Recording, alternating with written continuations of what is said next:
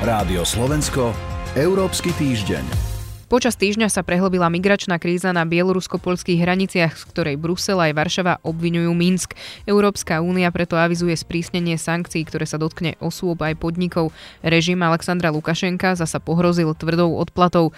Čo môže únia ešte urobiť? Zlyhala v niektorom bode a čo ďalej? Rozberiem teraz s analytičkou Euraktivu Luciou Jar. Dobrý deň. Dobrý deň, pozdravujem. Pri počúvaní vás víta Sonja Vajsová.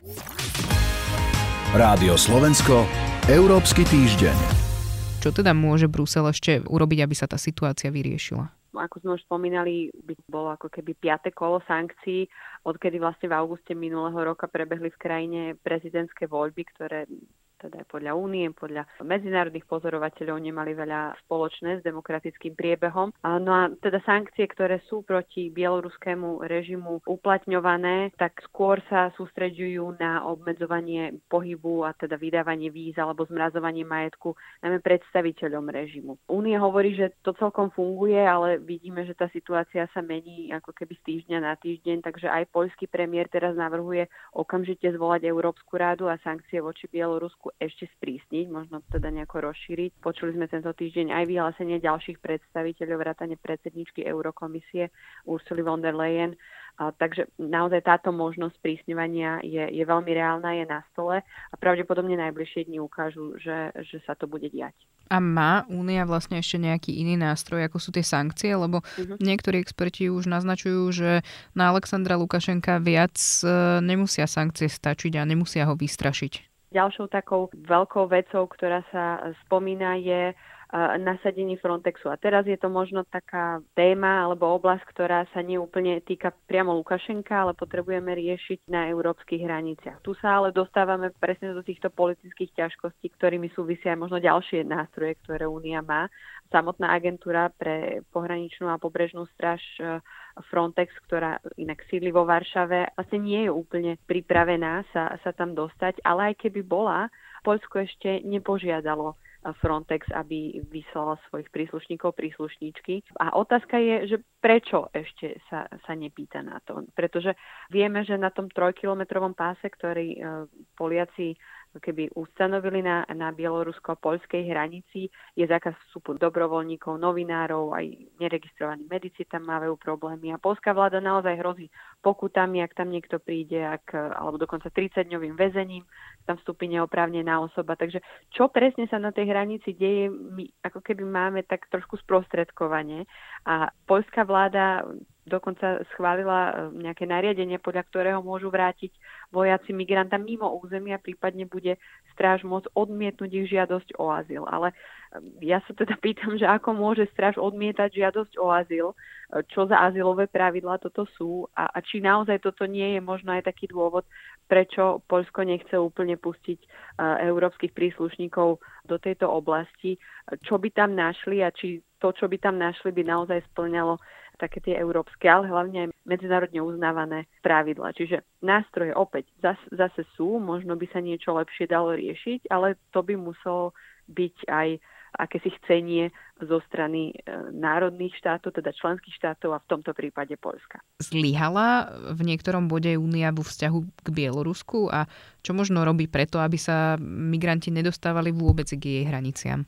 Možno vo vzťahu k Bielorusku z môjho pohľadu až tak úplne únia nezlyháva, pretože naozaj od bieloruských volieb v auguste 2020 je pomerne konzistentná. Vieme, čo Európska únia požaduje, ako to dáva na vedomie bieloruskej strane, že sa naozaj drží tých svojich eh, hodnôt, ktoré prezentuje. Okazuje sa pomerne dobrá koordinácia napríklad diplomatických schopností. Vieme, že stovky migrantov, ktorých bieloruské konvoje z Mínska presúvajú k poľským hraniciam, tvoria väčšinou obyvateľia Iraku, Sýrie, Jemenu a európsky diplomati sa naozaj snažia využiť tie svoje vzťahy práve v týchto krajinách. V lete sme videli, ako Únia pohrozila Bagdadu, že ak budú vystavovať jednosmerné letenky svojim občanom do Minsku, tak priškrti pomoc Iraku. A tento týždeň sa hovorilo o podozreniach, že migrantov takto do Minsku zvážajú turecké národné aerolinky Turkish Airlines. No a Brusel okamžite hovoril o sankciách voči aerolinkám a samozrejme to si nemôže Turkish Airlines ako obrovská spoločnosť dovoliť. Takže to sú opäť také veci, kde sa dotýkame zákonnosti a súladu s ľudskými právami, to by bola samostatná téma. A ešte poviem jednu vec, ktorá sa deje naozaj na takej pracovnej úrovni, a to, že Európska komisia veľmi intenzívne e, rokuje veľmi podobne aj s partnermi zo Spojených Arabských Emirátov, s aerolinkami Emirates, Etihad, ktoré, na, ktoré tiež majú akýsi podiel na tom, vyzýva asociáciu arabských aerolínií, aby ich členovia nezvážali týchto ľudí e, do Minska. Čiže ak sa podarí Európskej únii takáto koordinácia, tak ten tlak na tú poľsko-bieloruskú hranicu potom už v praxi, už naozaj na tom mieste bude o mnoho nižšie, ak tam tí ľudia jednoducho ne, nebudú. Experti poukazujú na to, že Bielorusko využíva akýmsi spôsobom nejaké také otvorené krídlo Európskej únie, ktorým je migračná politika. A že práve vlastne ten, tá kríza, ktorá sa deje na polsko-bieloruských hraniciach, na to teraz ukazuje. No jednoznačne využívajú naše, naše slabiny. Videli sme to v Turecku. Z, z Turecka sa naozaj stala úschovňa migrantov, ale tam tie vlny migrantov a možno aj prichádzajúce teraz z Afganistanu sú také prirodzenejšie. V Bielorusku je tá situácia iná, pretože Minsk naozaj cieľene zbiera migrantov z Blízkeho východu. Dokonca sa objavujú informácie, že sa snažia spojiť takto s niektorými africkými krajinami. Napríklad by mohla vzniknúť letenka medzi Dakarom a Minskom. To je cielené zbieranie migrantov, ktoré potom využívajú ako akúsi zbraň. V konečnom dôsledku, kým my nebudeme mať vyriešenú našu domácu európsku migračnú a azylovú politiku, dovtedy budú režimy ako ten Lukašenkov, ako ten Erdoánov, ako ten v Maroku a potom možno aj iné, využívať tieto naše slabiny a pýtať si za to peniaze a pýtať si za to rôzne iné ústupky. Práve na toto sa chcem spýtať. Vy ste to hovorili, že je to zbraň Bieloruska, tvrdí to aj Varšava, aj Brusel,